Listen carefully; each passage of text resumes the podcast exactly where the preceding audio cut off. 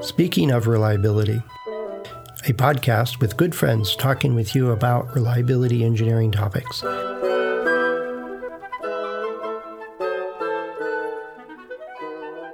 Welcome to Speaking of Reliability. This is Fred Schenkelberg. And this is Greg Hutchins. Hey, Greg.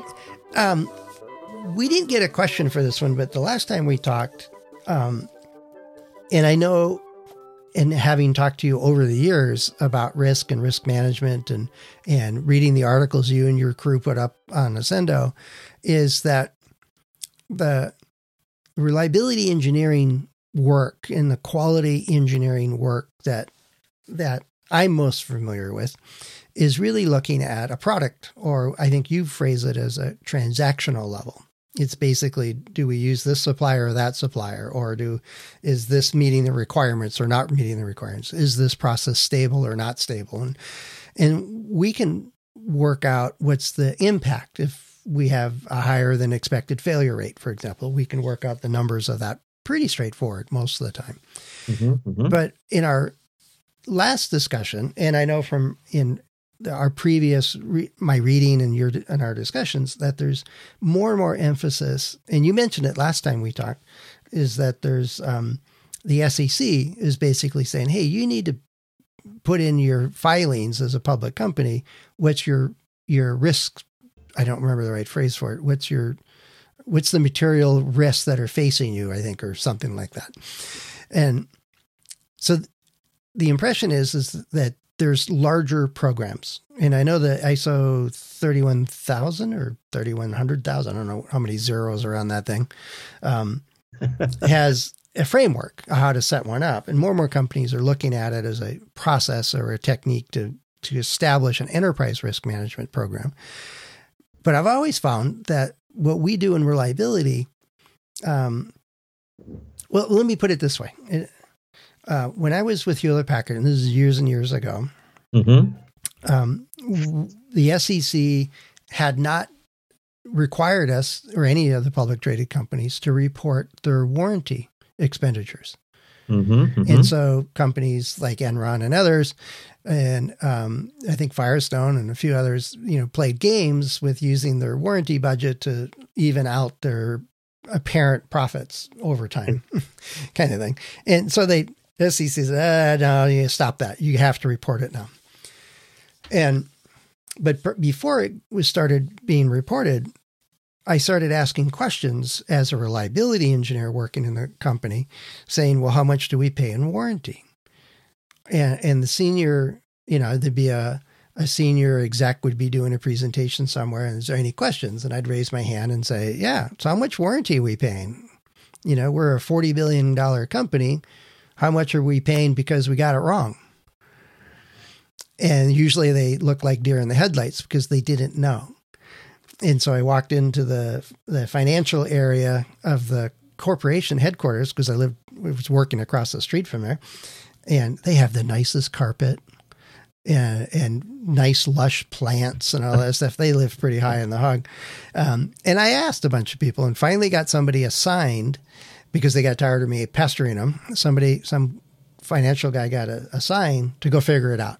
And about three months later, he came back and said, We're paying, I think it was 4% of net revenue in warranty, was his estimate. And, and in context, we were spending about 7 or 8% of net revenue in R&D. I mean, all the engineering, all the managers, all the programs across the $40 billion company at, at that time. And so it was half of the budget of what we spent to develop products was being shipped out the door in little bundles of, oh, I'm sorry, we screwed that up.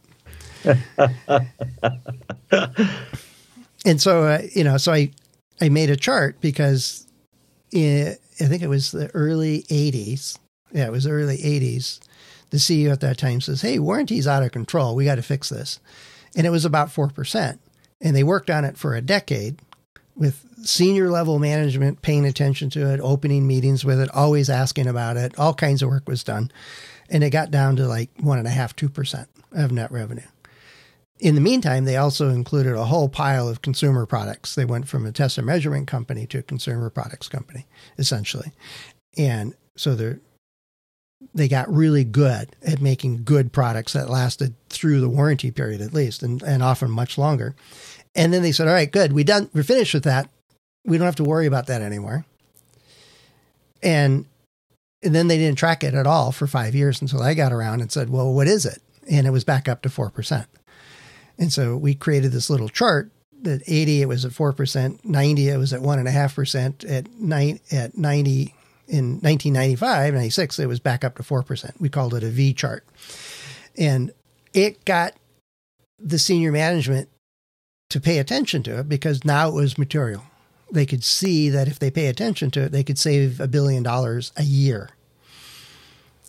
And, and but nobody was reporting it. Nobody cared at the SEC side of it. So part of what my question to you is, Greg, is and there's a long preamble coming into this. Sorry about that, but it's as a reliability person, we do work on things and pay attention to things that really can be material to the company. And the risk of creating poor products or bad products has an impact beyond just warranty. Um, yeah, we might have supply chain issues we might have everything else, but if that supply chain issue means we use crap parts and we ship out part products that create doubling of our warranty, well, that's a problem.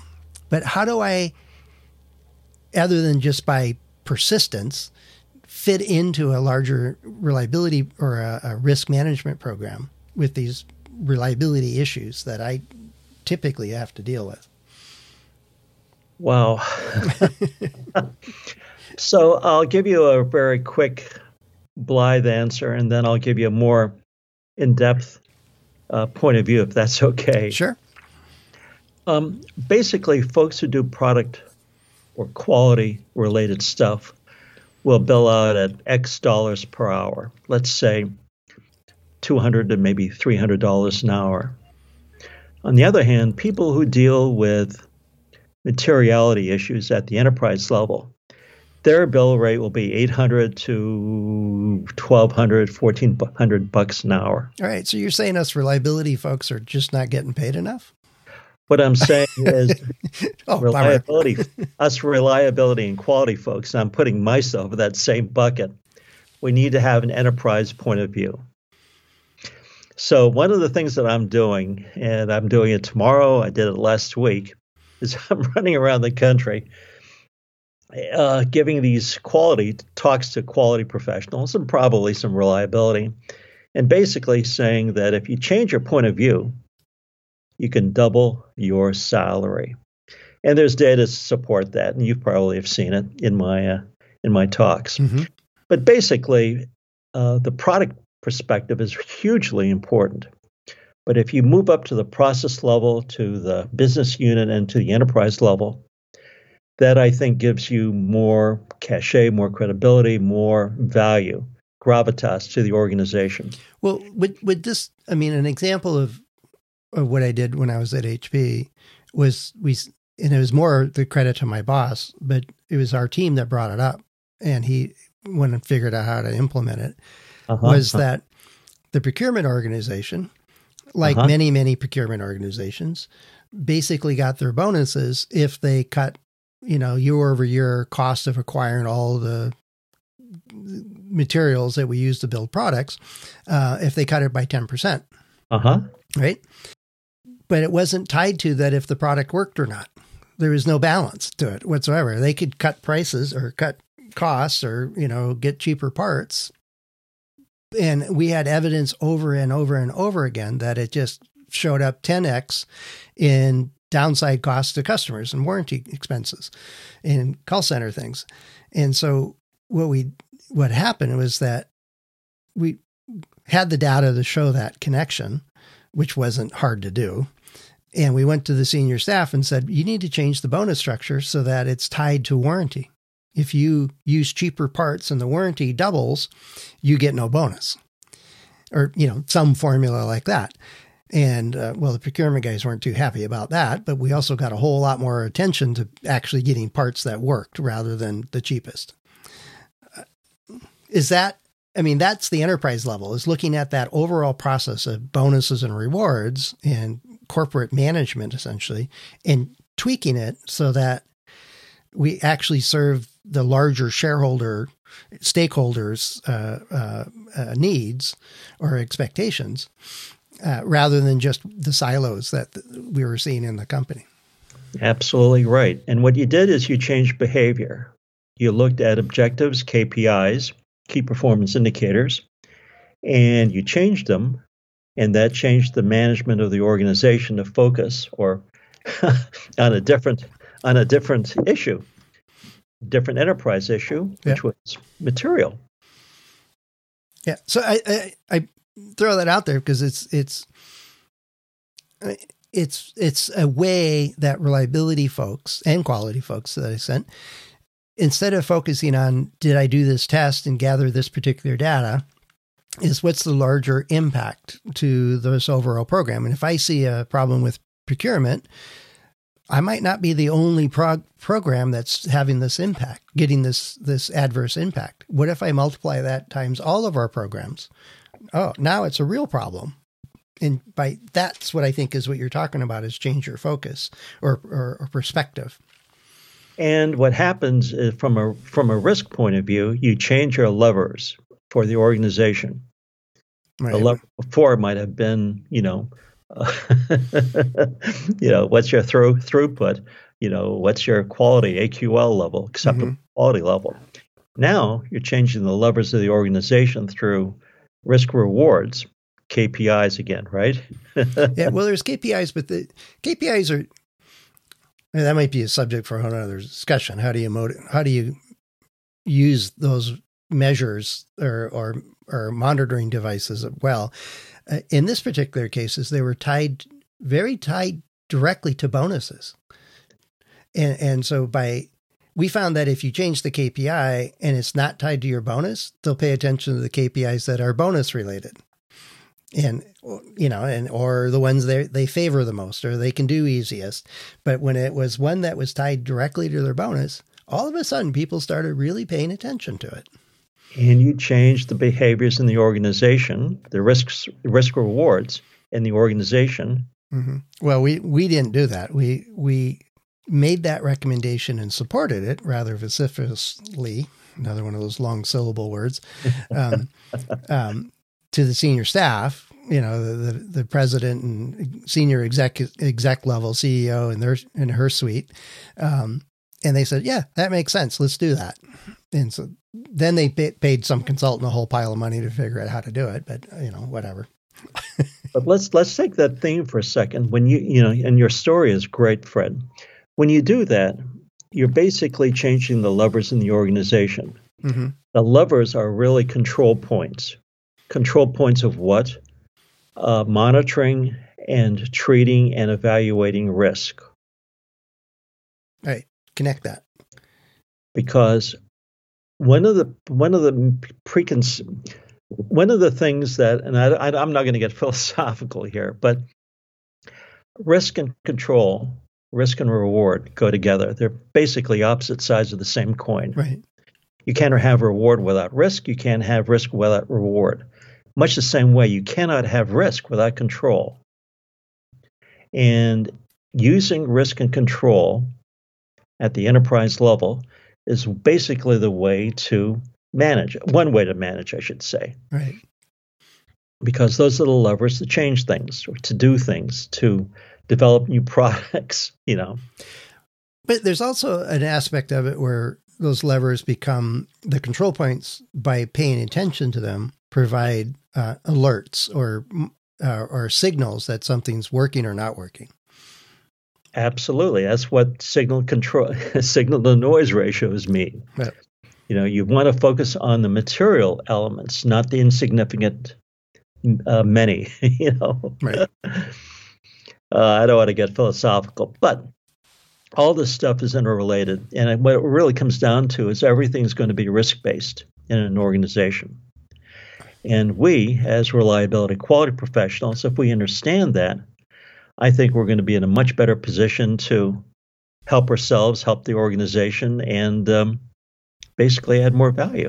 Well, here's a, another scenario that I've run into, and I, I is in a factory, uh-huh. and, and, part, and I'm using a stereotype here that I think a part of our audience here would would understand, is that if you're in a factory and, and the operations manager is is looking at the number of trucks being filled per day and being shipped out, right? Meeting orders or shipping orders, basically, uh, throughput or volume, you know, completed or whatever, and um, if that's the primary measure, is this factory working efficiently? Are we meeting our targets? Are we sending enough widgets or bottles or whatever out the door?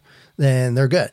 But when we have a, an equipment breakdown, the stereotype is the operation manager is get that fixed as fast as you can. So we we have then basically minimize the ability to understand the root cause of it, which is a very transactional level type thing, is understanding what's the fundamentals of this equipment breakdown and how can I fix it, not just get it up and running, but also so it doesn't break down tomorrow, you know, kind of thing, or next week, or make sure that we fix it systemically, not just patch it. But the pressure in many, many organizations is get it running and not do it right so it, it's how do how would you pivot that scenario so that you you know can make the argument no we really do need to fix this the right way and understand the failures and systemically make changes that fix things rather than just you know run our equipment into the ground wow that's a loaded question so i've been an operations manager i've also run $100 million jobs. And there's this classic issue of operations or project management. You have the triple constraints uh, schedule, cost, quality. Right. And you can basically manage two simultaneously. So you can manage cost, uh, you know, uh, and you can manage, say, schedule. But what happens? The quality is going to go down the tank. Right. What happens quite often is, and I've been guilty of this as an operations or project manager is uh, the the the cost and the schedule drive everything, and what happens is uh, co- uh, quality goes down, and in this case, change orders go up. So the equivalent of in a project, quality the equivalent of the equivalent of uh, quality is normally cost or change orders. So change orders go up, and what happens is to keep the project on schedule and on budget, I have to basically approve maybe four, six, eight, ten percent cost overruns. And what happens is quite often the fixes tend to be situational, tend to be uh, not root cause, but uh, uh, what do you call it? Symptomatic fixes. Yeah, well, I call them duct tape and baling wire fixes. Same thing, friends. Yeah. Same thing. But again, if the two issues the, for me, the project manager or the operations manager, is to get that equipment running. Again, cost and schedule. Quality will be the third part of the triple. Right. But let's say I understand that. You're you're my operations manager. So how about this? How about if I uh-huh. walk in and say, All right, last week was bad. We were at eighty percent of the volume you expected, and you you'd probably go, Yeah, you know, what do you you gotta work overtime and get to keep the plant running or whatever. We gotta make these numbers. But what if we say, you know, if we actually had the budget to maintain this equipment properly and lay out what that means and how much I expect it to cost, we would go from 80% volume per, you know, of our targets per week to 95%. And that equals that much more throughput for you or whatever. The, or we could phrase it as the probability of a breakdown during a, a shift goes way down if we can have the time and the resources and tools to actually properly maintain the equipment.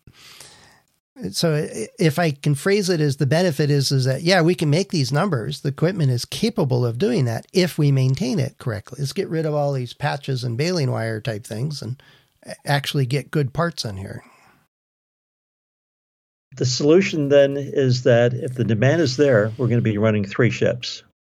Two production, third maintenance, and Right, but that's but that oftentimes is I don't know why that's not seen by an operations manager is the trade-off of you got to sharpen the axe in order to chop the tree. You know, if you just keep wailing at the trees, you're just going to get slower and slower and worse and worse at it. You might build shoulder strength, but that's about it. uh, because we're all used to in a project or in a sh- in a shop in a in a uh, factory, we want to keep it running, and uh, basically fighting fires is the way that we look good. Yeah, unfortunately, that's unfortunately that's way too common. But it, I, but I think shifting your point of view and going, yes, I understand that's important. Here's the the value to the organization or stakeholders if we hit our numbers for shipments, right? and then take a percentage of that and say, let's put that into maintenance so that we can improve our ability to actually make our numbers. But did you see how you reframe the problem, Fred? You went from product, machine, to the process, to basically the enterprise, justifying, uh, correctly so, reframing the problem in terms of the factory and in terms of being more efficient, looking at throughput and looking at value, looking at cost. Yeah. I I don't know. I've learned it over the years from a variety of different mentors is that you, you got to walk, if you're trying to change somebody else's mind or behavior, you actually have to frame it in something that's important to them. Absolutely. Just because it's important to me that I get called, I don't like getting called at two in the morning to go, you know, fix a down event kind of thing. Um, that won't fly with the ops manager. no, no. no. Well, that's why you're on, on call. that's what you're here for. Go fix it. What takes you so long? But if I reframe it as this will actually benefit you and making you, what's important to you, that just seems a little bit too easy. I don't know. But it's how I think we, we reliability folks and, and variety of folks that listen to this, uh, unless you're the C level already, how we can fit into it. But I think it also works vice versa.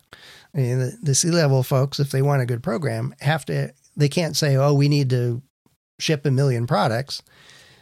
Uh, and then tell all their program managers and, and, and supply chain engineers and everybody else, you know, that's the target without giving them any budget or money or any, any support to actually go do it that's the classic problem with um, supply chain management, with operations management, even with software development now. Okay. That's the classic problem. well, I'm probably not going to solve it in the next 30 seconds, so we'll wrap it up here. Um, but I guess I've been fitting into the larger pictures over the years, just kind of naturally, but I think I've been, you know, uh, uh, nudged into it by a couple of very smart people. Uh, but it's also, I found talking value or what's important to the other person or with them, what what's in it for them, you know, for me, I think is the way it said, but what's in it for them, it's the way I think of it, um, really can go a long way to to helping people understand the risk. But it also, if it's not material, if it's not important to the organization, why bother? You know, we're not going to go anywhere with that. So, quick story probably the final one. My daughter's being interviewed now for internships, and I've been giving her the WIFM mentality or yep. message. and uh, she had an interview last week, and what she said was uh, the guy asked, said, "Okay, well, why should we hire you?" Essentially, and she came, basically came up with uh, WIFM for you. What's in it for you by hiring me? So, in other words, help me help you make money. So anyway, just a thought. Did she get hired? we'll find out this week. Right. Cross our fingers. Cross your fingers. All right. Sounds good. All right. Well, thanks, Greg. Um, if you've got, you're listening to this and if you're looking at, um, you know, how do you fit into the larger programs within your organization and the risk management, which, as Greg, you said earlier, is, is a way most senior management does their business anyway. Now there's frameworks and other processes to, to wrap around it, but it's still managing risks and uh, risk and reward systems. But if you you're listening to this and if you got a question for us or an idea or, or a topic you'd like us to talk about, you know, let us know. Join the conversation. You can do that over at accendoreliability.com slash go slash SOR. You can leave us a voice message or you can leave us a written message. Greg and I and the other hosts of the show are available to and look forward to hearing from you on LinkedIn or on our about pages where we have lots of contact info. So we do sincerely look forward to hearing from you. So, uh, well, thanks, Greg. I think I got a. I think some of the examples I laid out for you is I think I've been kind of doing this already, but didn't really realize it. Yep, you have. And uh, I just want to second your thought. If you got any suggestions, folks, bring them on in. Want to hear them. Yeah, definitely. All right. Thanks, Greg. We'll we'll talk to you again soon. Thank you, boss. Appreciate your time. Bye. Cheers. Thanks for listening to Speaking of Reliability. We invite you to join the conversation. If you have a question or a topic that you think we should discuss in a future show, please let us know. You can find a comment box below the episode show notes or just leave a note as part of a review on iTunes.